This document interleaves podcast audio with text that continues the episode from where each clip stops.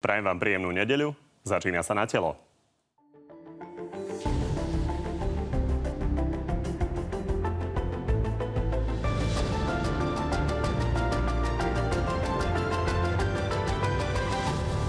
Premiér Matovič ohlásil celoplošné testovanie na koronavírus. Zorganizovať ho má armáda. Bude to najväčšia logistická operácia, akú Slovensko zažilo. Nápad podporuje celá koalícia. Zatiaľ jasné nie, nehovorí ani opozícia. Mňa zaujíma názor odborníkov. Ak povedia, že áno, poďme do toho. Naopak jednoznačne proti opatreniam vlády bol namierený včerajší protest v Bratislave.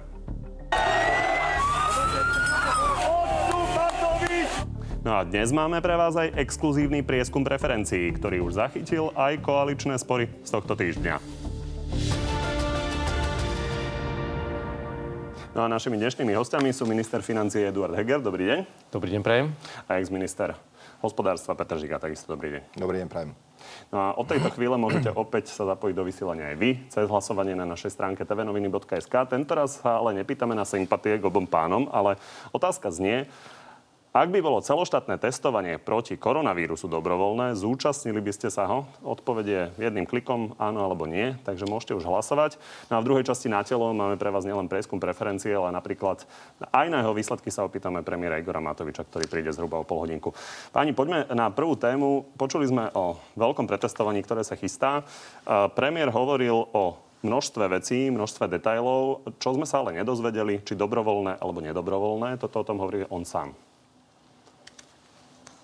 že je lepšie povedať, že ľuďom iba v dobrom poprosiť ich, aby prišli, ale keď nám príde polovička ľudí, tak to veľký efekt nebude mať. No, to je tá otázka. Takže otázka odo mňa, dobrovoľné, povinné, páni.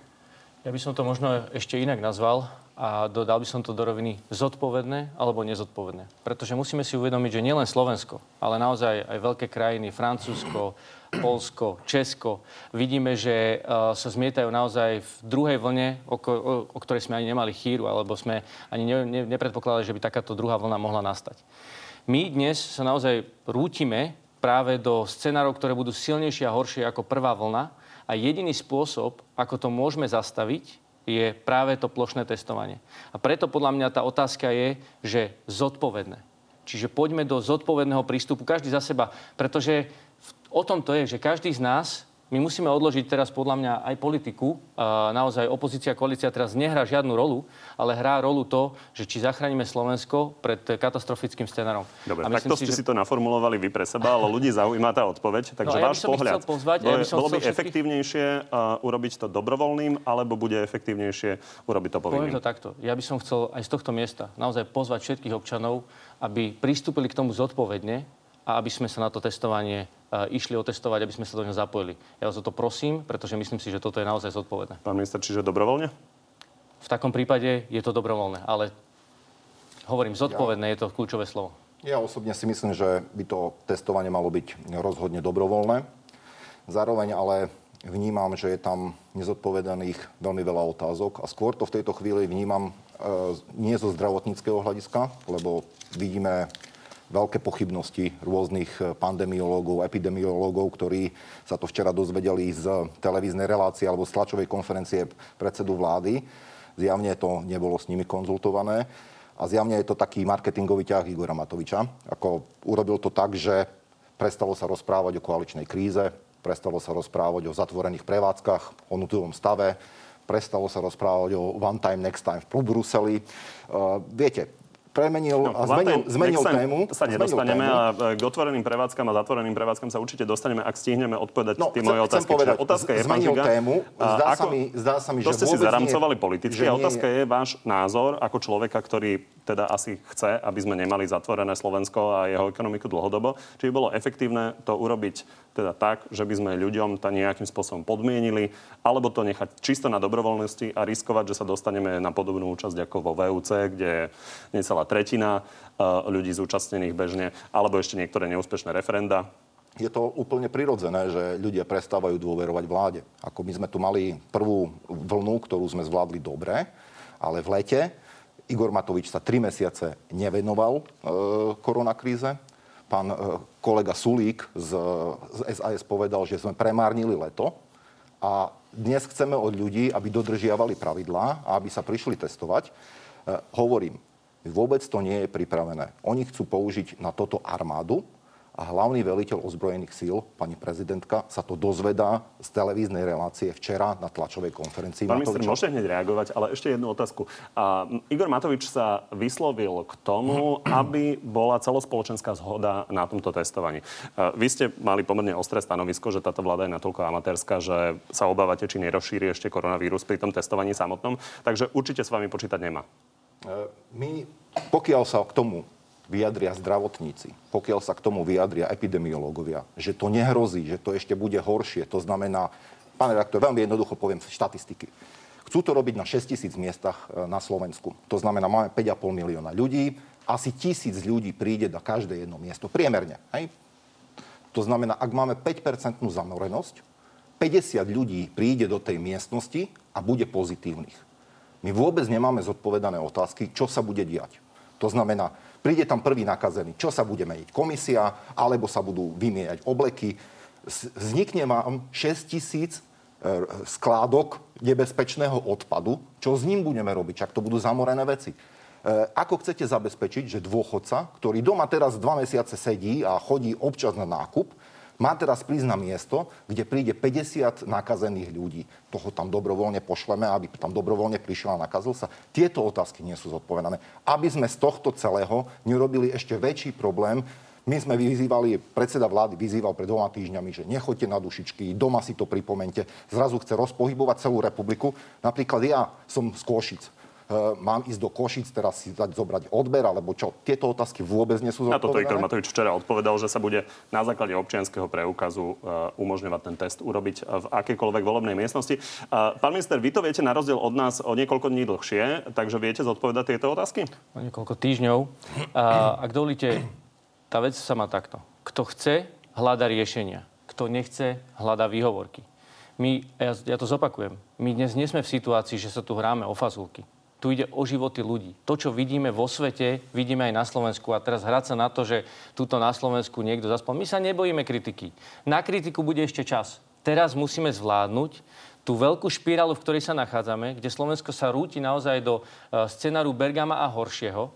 Ak nám ide o životy ľudí, tak potrebujeme dať politiku na chvíľku na bok Potrebujeme sa baviť o tom, ako zastaviť túto špirálu, aby sme ľuďom vedeli poskytnúť život, aby sme im vedeli poskytnúť ochranu, aby sme ich vedeli ochrániť pred celoslovenským lockdownom, pretože to je to, čo tie krajiny dnes robia, ktoré sú od 2-3 týždne pred nami, musia pristupovať a budú musieť pristupovať k hnusným, by som povedal, akože naozaj veľkým lockdownom, ktoré trvajú podstatne dlhšie. Štatistiky jasne ukazujú, že krajiny, ktoré neurobili opatrenia rázne včas, museli urobiť o mnoho tvrdšie opatrenia na o mnoho dlhšie obdobie. Dobre, Čiže tu alternatíve povedať, sa môžeme dostať ja viem, ale... v zápäti. Tu bola ale nastavená uh, nejaká kritika už od včera, či nespôsobíte väčšie nakazenie. Čiže keby sa tí ľudia zodpovedať. stretli naozaj s nakazenými, či nespôsobíte to, že si domov odvezú korunu miesto len negatívneho To chcem, to chcem zodpovedať, ale opäť, kto chce hľadať riešenia, kto nechce hľadať výhovorky. A teraz poďme k tým jednotlivým riešeniam. Veď už dnes nosíme rúška. Veď už dnes sa stretávate s ľuďmi, ktorí sú nakazení, ani neviete, že sú nakazení.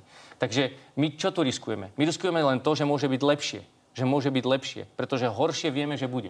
A to je ďalšia vec. Vieme, že rúška sú najúčinnejší odstup a ruky sú najúčinnejší nástroj. Ukázalo sa to v prvej vlne, jednoznačne sa to ukázalo.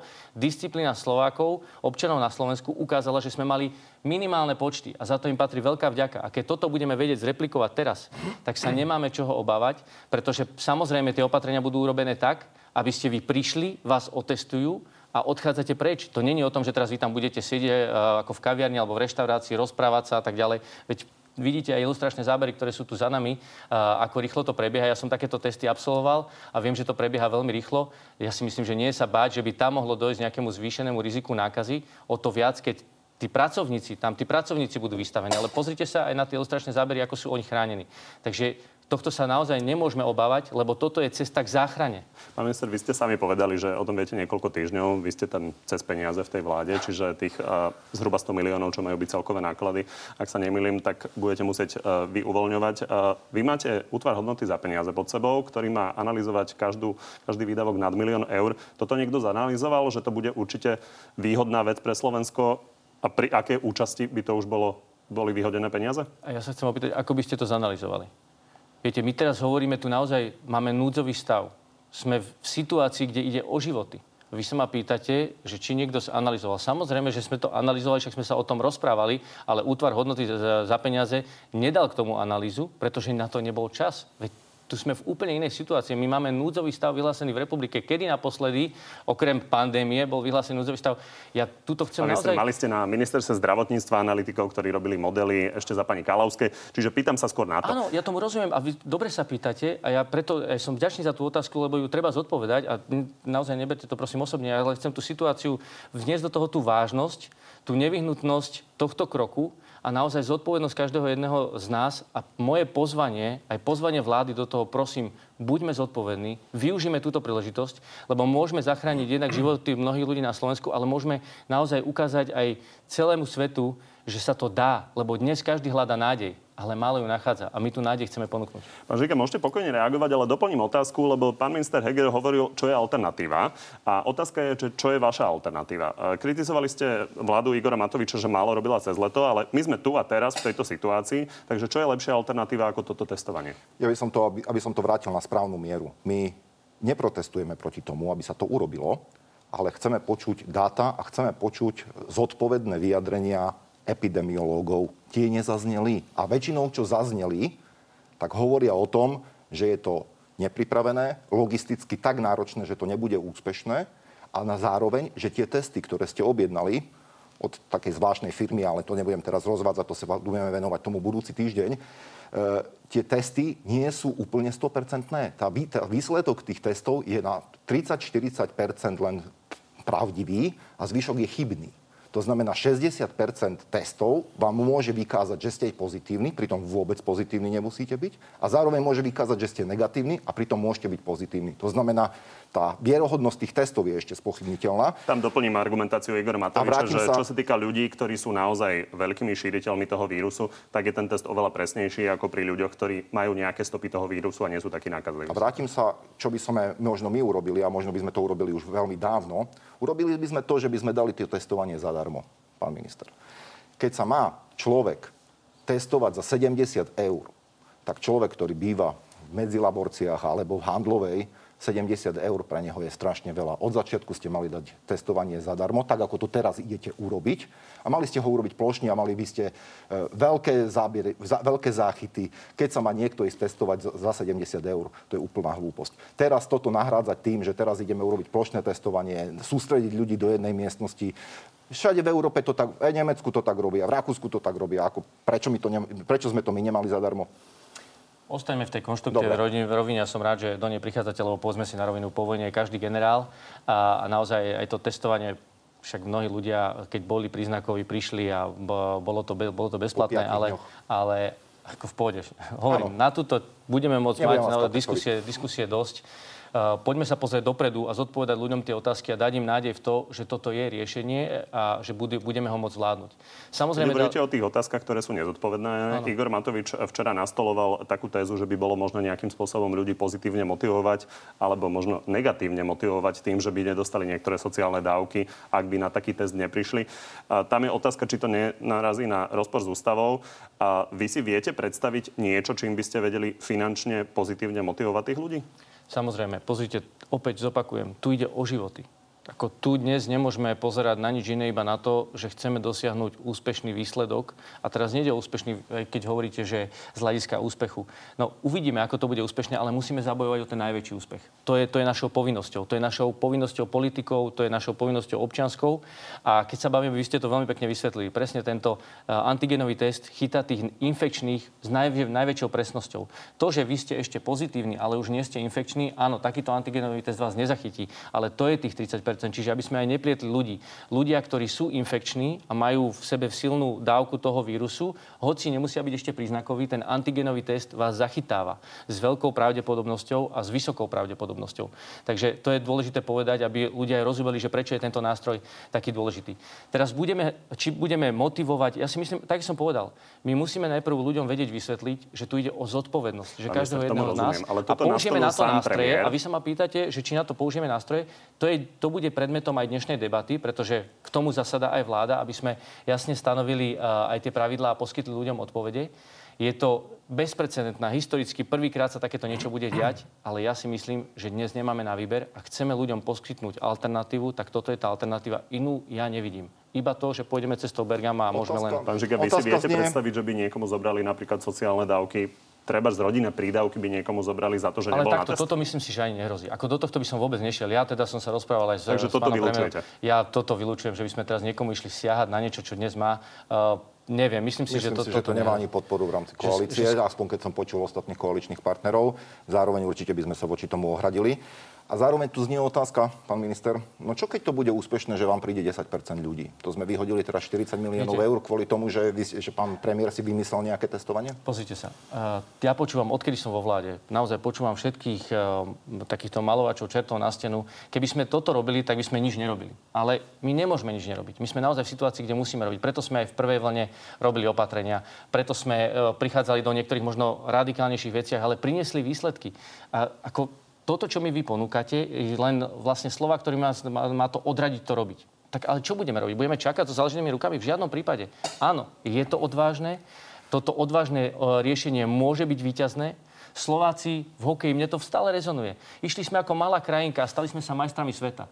Ja si prajem, aby toto bol taký istý úspech, aby sme boli majstrami sveta v zvládnutí korony, lebo v prvej vlne sme to dokázali. Boli sme majstrami sveta obyčajnými rúškami. Obyčajnými rúškami lebo všetko ostatné nebolo dostatočne pripravené. Teraz ideme zase niečo radikálne, len dokončím. A ja prosím vás, vyzývam vás, buďme zodpovední a staňme sa majstrami sveta. Máme na to. My na to máme. Dokázali sme to v športe, dokázali sme to v lyžovaní, dokázali sme to v cyklistike, v hokeji, dokázali sme to v prvej vlne korony a ja verím tomu, že to vieme dokázať aj v druhej vlne. Ja, ja, vy hovoríte, že si musíte vypočuť uh, epidemiológov. Je možné, že keď si ich vypočujete a treba budete po, počuť pozitívny názor, že budete teda ako uh, hlas toto podporovať? Keď to bude mať úplne racionálne základy a naozaj dospejeme k tomu, že to pretestuje toľko ľudí a budeme vedieť ich zachytiť a budeme vedieť logisticky vyriešiť celú túto operáciu. Len taká malá poznámka, pán minister. Na voľby sa pripravujete pol roka. A sú na to špecialisti a pripravuje sa v, ústredné volebné komisie a okresné volebné komisie, aby zorganizovali len voľby. Tu potrebujete komplikovanú logistickú schému, kde musí byť zdravotník, ktorý to vie e, ja tomu rozumiem, expertne odobrať. Musí tam byť nejaký vojak, musí tam byť človek, ktorý to zapisuje do počítača. Veď máte 1500 vojakov, ktorých nám na to vyčlenil pán minister obrany. Máte 6000 odberných miest. Ako to chcete urobiť? Pán My sme uzavreli to testovanie a pán uh, Žiga otvoril tú otázku toho nakupovania tých testov. Uh, takže dozvedeli sme sa, že jedna z tých firiem, ktorá dodáva, tak nemala zaplatené sociálne odvody. odvody. V tom nevidíte problém? Pozrite, toto je, myslím si, že naozaj momentálne malá informácia. Kľudne sa k nej vráťme, ale teraz máme veci, ktoré musíme... Ja, toto je skôr otázka na toho, kto to obstarával. Ja v tomto prípade neviem vám k tomu povedať viacej. Samozrejme, treba sa na to pozrieť, treba to prešetriť, treba zistiť, či to bolo správne alebo nesprávne, treba k tomu zaujať e, stanovisko. My sme vždycky razili cestu padni komu padni, čiže ja sa tomu vôbec nebránim. Poďme to prešetriť a zistíme, aké, aké, sú, aké sú výsledky, ale v tomto momente myslím si, že máme o mnoho väčšie výzvy, ktoré musíme zvládnuť, tak ako povedal aj pán Žiga. Toto sú otázky, na ktoré ja verím tomu, že aj keď som sa rozprával s pánom ministrom obrany, on e, v tomto nežije od včera on v tomto scenári žije už niekoľko týždňov, čiže sú, sú naozaj, myslím si, že podstatne ďalej v tých prípravách a pripravujú tie scenáre. Bude to veľké, bude to náročné, ale nemáme inú cestu a preto prosím každého, pridajte sa k nám a pomôžte nám. Ja len dve poznámky k tej firme, aby sme vedeli. A prečo si aj myslím, že to nie je dlhodobo pripravovaná operácia, ale je to operácia, ktorá sa napadla pána Matoviča možno v Bruseli a možno trošku predtým. Tá firma, o ktorej hovoríme, že to dodáva, je z. A za posledných za posledné dva roky má 20 záznamov ne, ne, neplatenia do sociálnej poisťovne. Pozrite si to na Finstate, máte k tomu prístup. Ja tomu rozumiem, to ale čo s tým máme my, viete, Počkajte, štátne hmotné rezervy. A zároveň tá istá firma prvého desiaty dodávala tieto antigenové testy za 5,80. Teraz ich je dodávať za 3,90. Vy, keď ste to už vedeli v septembri, ako naznačuje pán premiér, prečo ste to nespojili a prečo aj vtedy nedodala za 3,90. Toto sú veci, ktoré vyvolávajú otázniky, že to možno, že je celé len nejaký kšeft. Pozrite sa, veľmi, veľmi dobre to e, zodpovieme.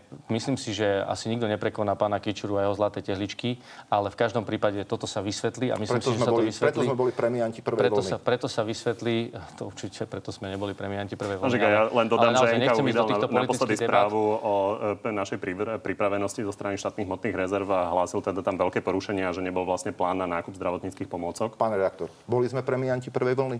Boli to opatrenia, ktoré sme urobili, pripravili ešte my za našej vlády. Žila táto vláda ešte do konca apríla z toho, čo sme naobjednávali my. Nie, je to nie, tak. Nie, Čiže čokoľvek budete nie. hovoriť a čokoľvek NKU bude hovoriť, to nie je podstatné, podstatné Vy ste mali pocit, že NK, NKU teda nehovorí pravdu v tom, že štátne hmotné rezervy neboli dobre pripravené? Povedzte mi, ktorá krajina bola pripravená na toto obdobie.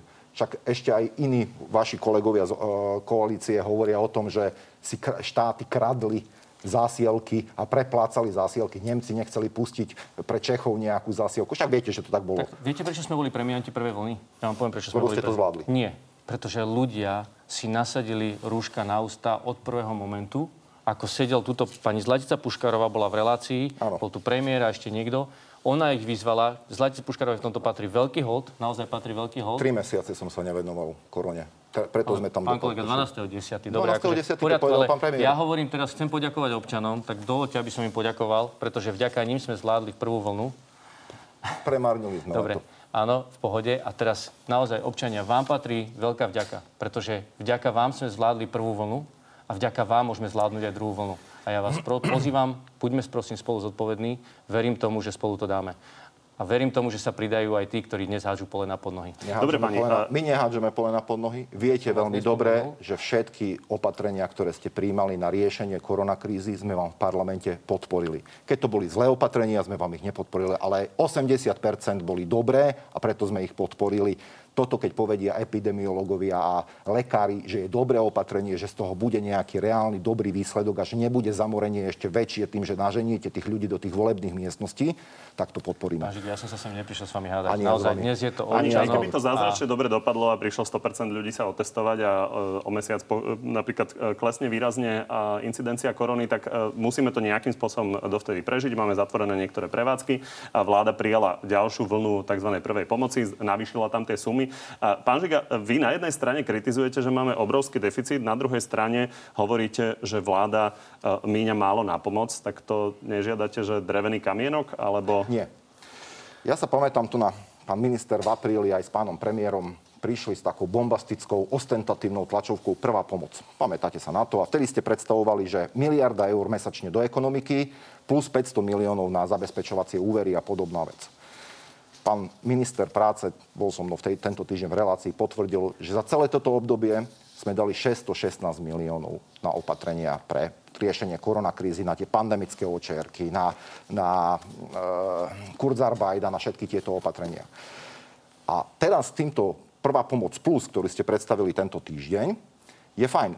Konečne ste si všimli a gratulujem vám, že existujú športovci, že existuje kultúra, že existujú aj iné zamestnania, ktoré, na ktoré ste v prvej vlne nemysleli, takže tí tu už sú tam. Vy ste zmenili parametre, ale nezmenili ste spôsob doručovania tých peňazí k tým ľuďom.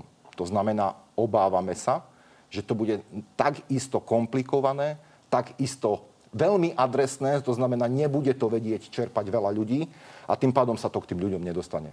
Držím vám palce, podporíme to, ale bojím sa, že ten výsledok bude taký, že ste chceli dobre a dopadne to tak, ako vždy. Pán minister, vy ste slubovali, že rýchlo. Len aby ľudia vedeli, čo je to rýchlo. O tú pomoc za október sa dá žiadať od 1. novembra. Príklad, niekto pošle naozaj kvalitne vyplnenú žiadosť 1. novembra, rýchlo dostane peniaze kedy? Za 3 dní, za 10, za 30? Pozrite sa, boli situácie už v prvej vlne, ja mám viacero takých príkladov, kde to dostali na druhý deň.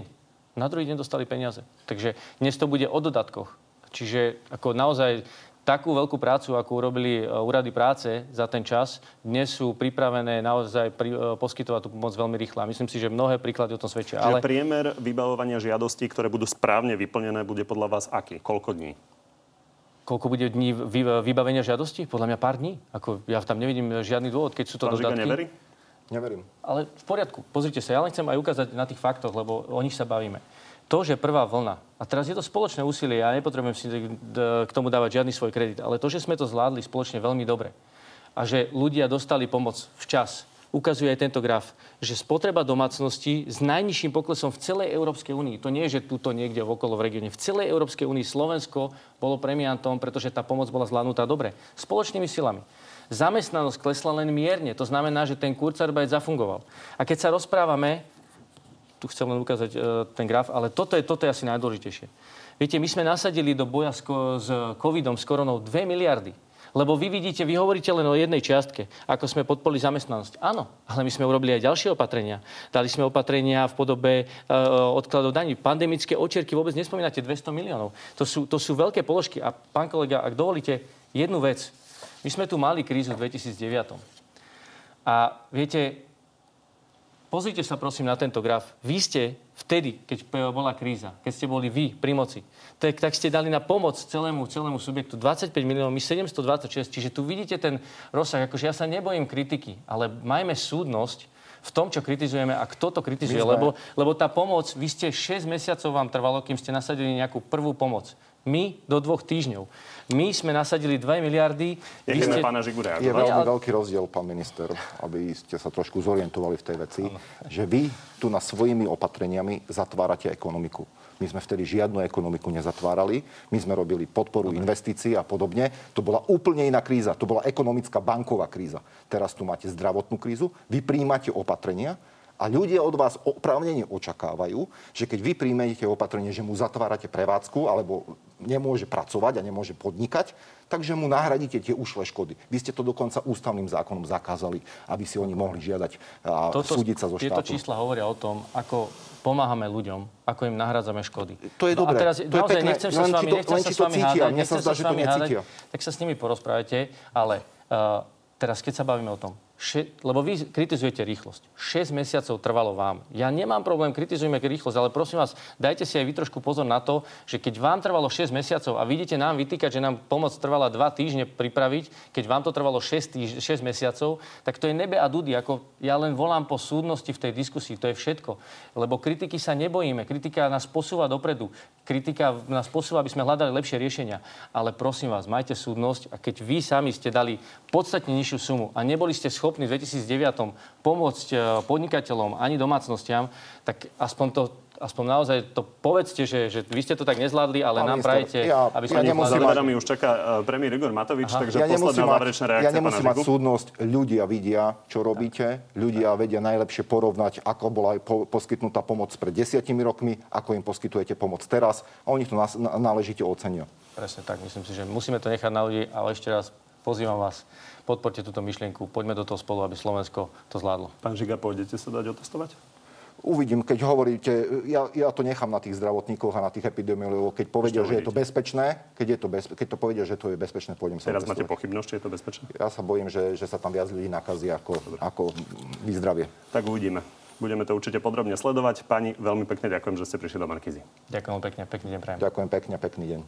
No a poďme sa mi už pozrieť na avizovaný prieskum preferencií. Agentúra Focus zbierala tie dáta až do štvrtka tohto týždňa, a, takže sú naozaj aktuálne. Vidíme, že na prvom mieste vystredalo Oľano Peter Pellegrini a jeho hlas, ktorý má necelých 19% Matovičovci klesli na 15% tesne treťou najsilnejšou stranou je SAS s necelými 11 10,5% má Ficov Smer, takmer 10% získali Kotlebovci, Smerodina klesla na čosi vyše 7% Progresívne Slovensko má vyše 5% podobne ako KDH, ktoré by sa tesne dostalo do parlamentu.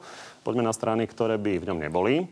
Za ľudí síce trochu narastlo, ale je tesne pod 5%, SMK má 3%, Most, Dobrá voľba, SNS niečo cez 2, Vlast 1,5, ostatné strany už nemajú ani 1%. Teraz sa ešte poďme pozrieť na to, ako by vyzeral parlament podľa týchto výsledkov. Hlas by mal 34 kresiel, Oľano 27, SAS 20, Smer 19, Kotlebovci 18, Kolárovci 13, Progresívci 10 a KDH 9.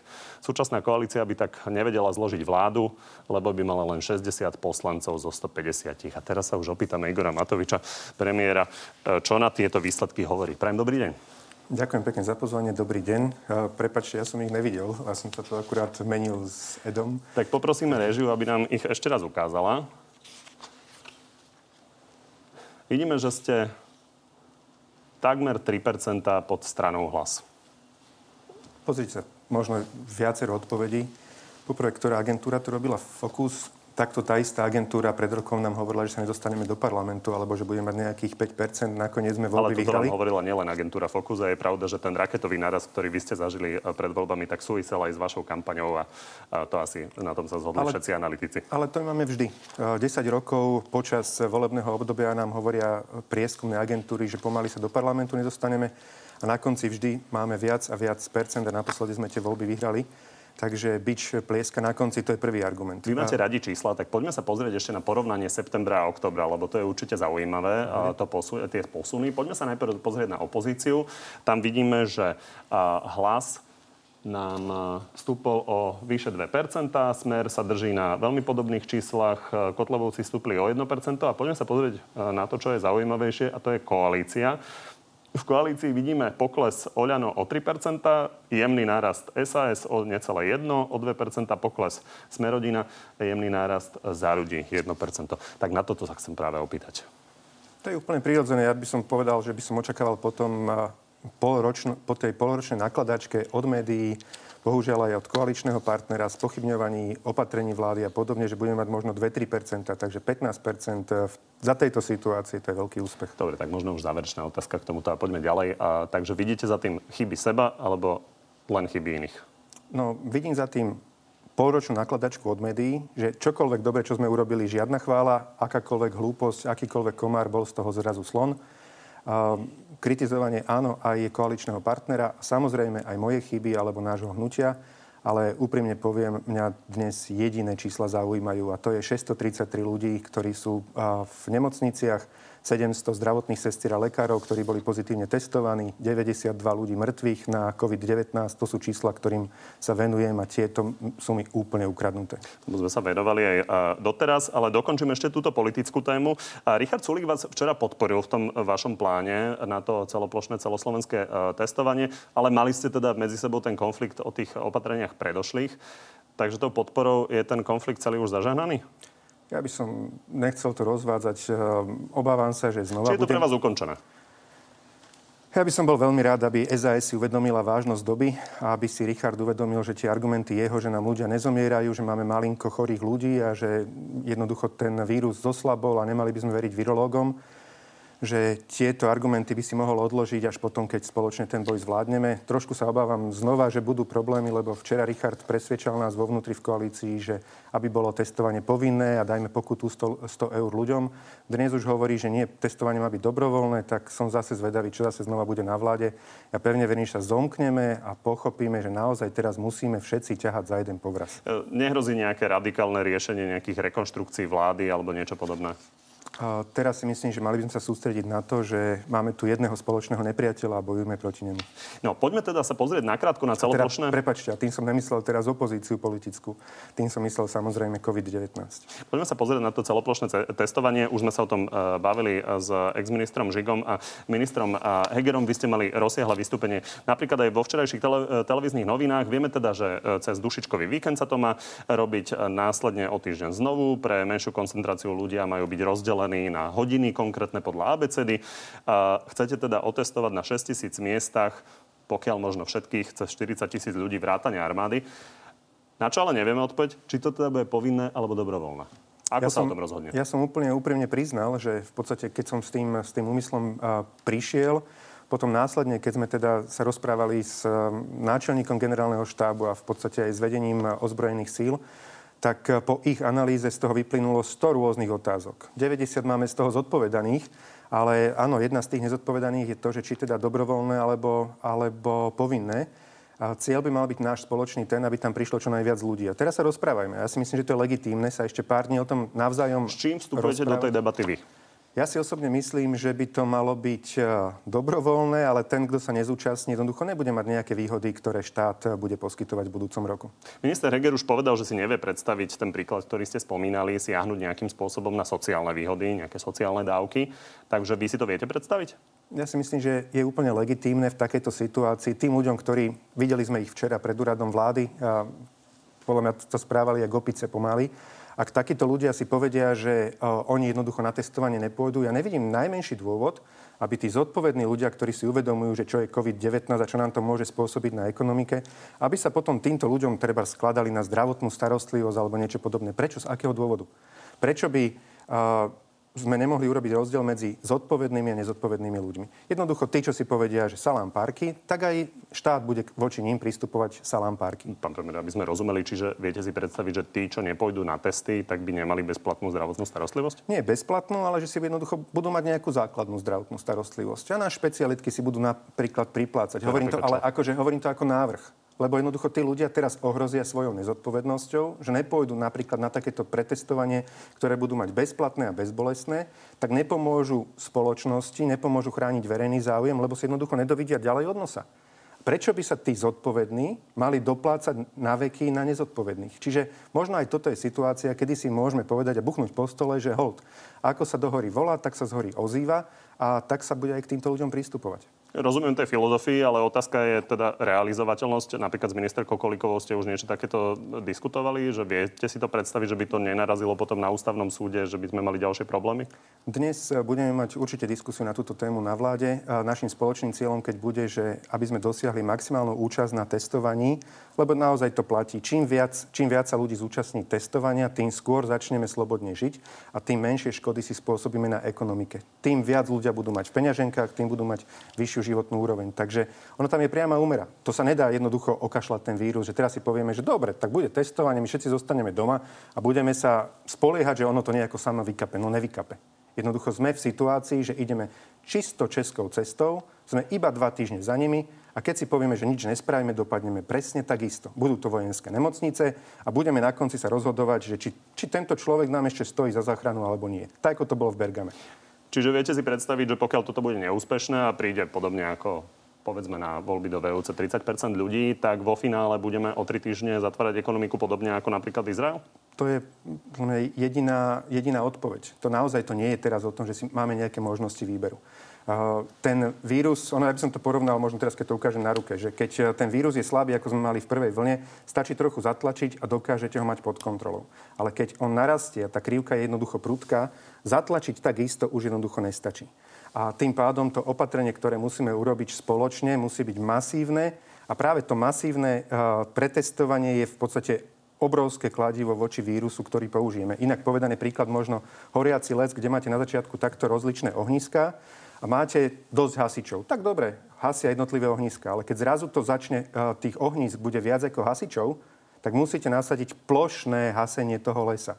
A toto je presne ten systém. Celoplošné pretestovanie je plošné hasenie lesa. Vy už ste pripustili, že bude možné sa pretestovať aj mimo svojho bydliska. To napríklad, že východniari žijú v Bratislave, môžu sa tu pretestovať, ale bude teda zakázané počas dušičiek, kedy sa toto celé bude realizovať, e, cestovať medzi okresmi? Na tú e, odpovede na túto otázku sa systematicky vyhýbam. Naozaj, kým nebudem mať rokovanie s konferenciou biskupov Slovenska, by to bolo nezodpovedné. Chcel by som, aby sme spoločne našli odpoveď a riešenie a spoločný prístup a spoločnú výzvu voči ľuďom. Ešte sa zastavme pri tom proteste pred úradom vlády. Richard Sulik napríklad povedal v o 5 minút 12, že podľa neho nemalo byť použité to vodné dielo, lebo že tam boli slušní aj neslušní ľudia. Aby sme vedeli, čo sa bude diať na budúce, lebo máme zákaz zhromažďovania, policia bude takýmto spôsobom postupovať, ako sme včera videli? Tiež sa budem pýtať pána ministra vnútra alebo policajného prezidenta, že či sa tomu zhromaždeniu nedalo zabrániť v prvopočiatku, už možno niekde na tej, na tej eh, hlavnej stanici a podobne.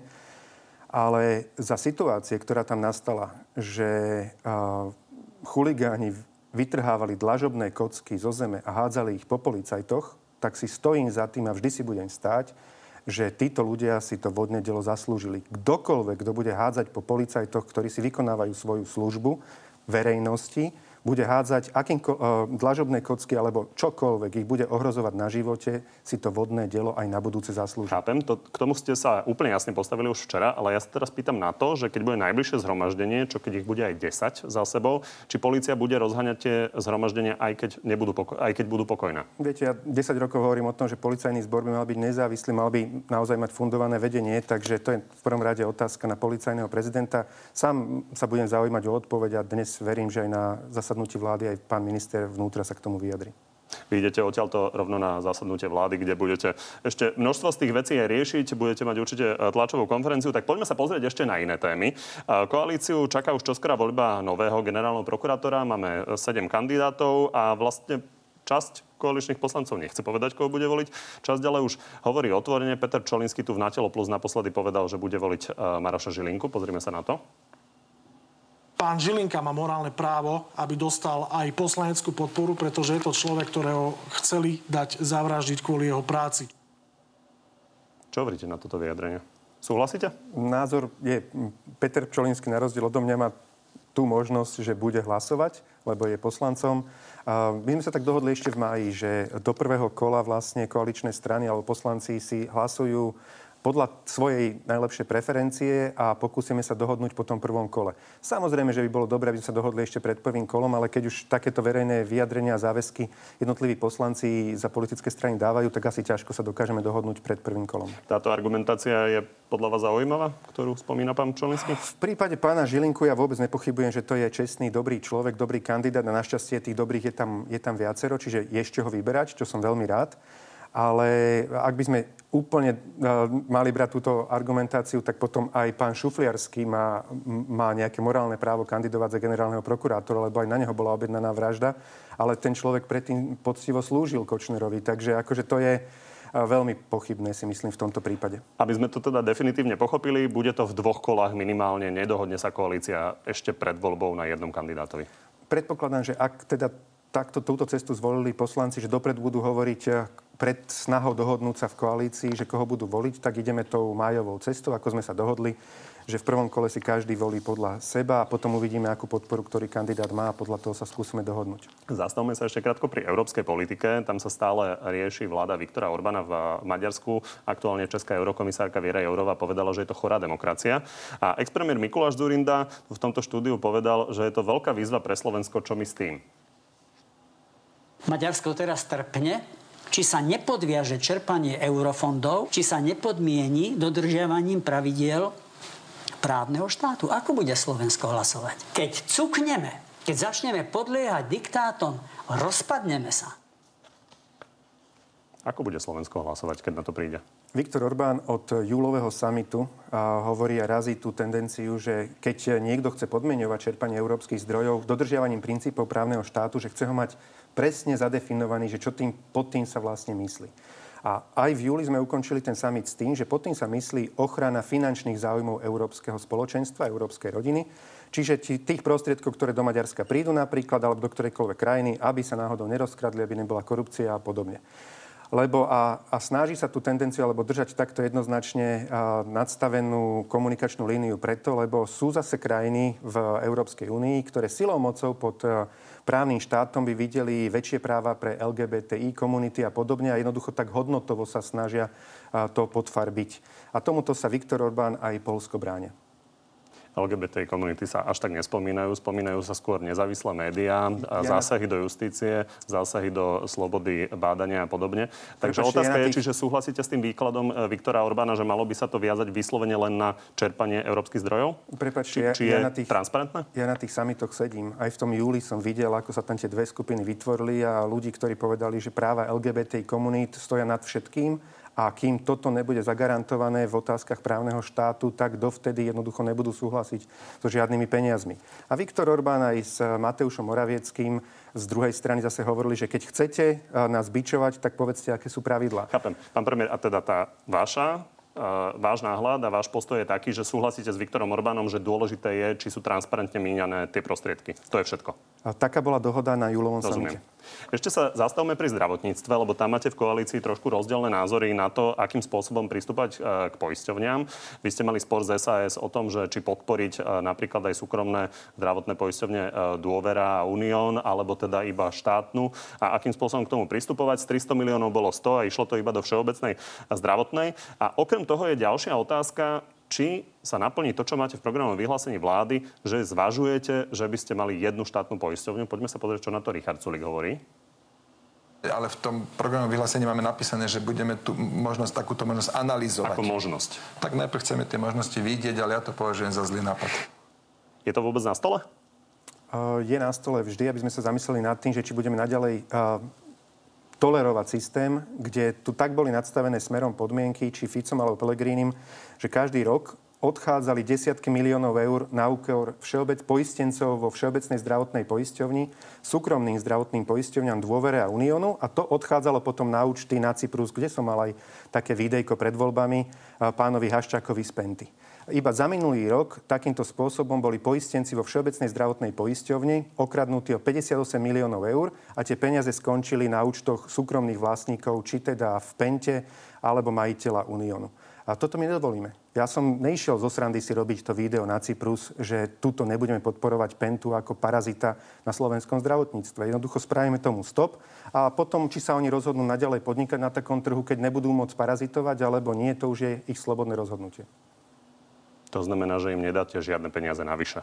Nie, to znamená, že budeme sa správať k poistencom Všeobecnej zdravotnej poisťovne takisto ako k súkromnému účtu uh, Haščáka niekde na Cypre. A to znam, nebudeme robiť jednoducho žiadne zvýhodnenie súkromných účtov, pardon, som to možno zle povedal predtým, nebudeme robiť žiadne zvýhodnenie súkromných poisťovní voči štátnej poisťovni, ktorá má najviac poistencov, najviac platí za poistencov, je ochotná preplácať tie najdrahšie liečby a aj doktori vás pošlú, keď ste v prúseroch s prepačením, vás pošlú, že prepoistíte sa do všeobecnej zdravotnej, lebo tá vám to zaplatí.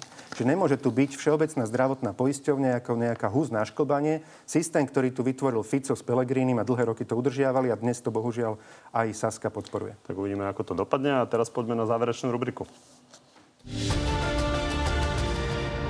Zvládnete áno, nie na tie otázky? Pokúsim sa ako vždy.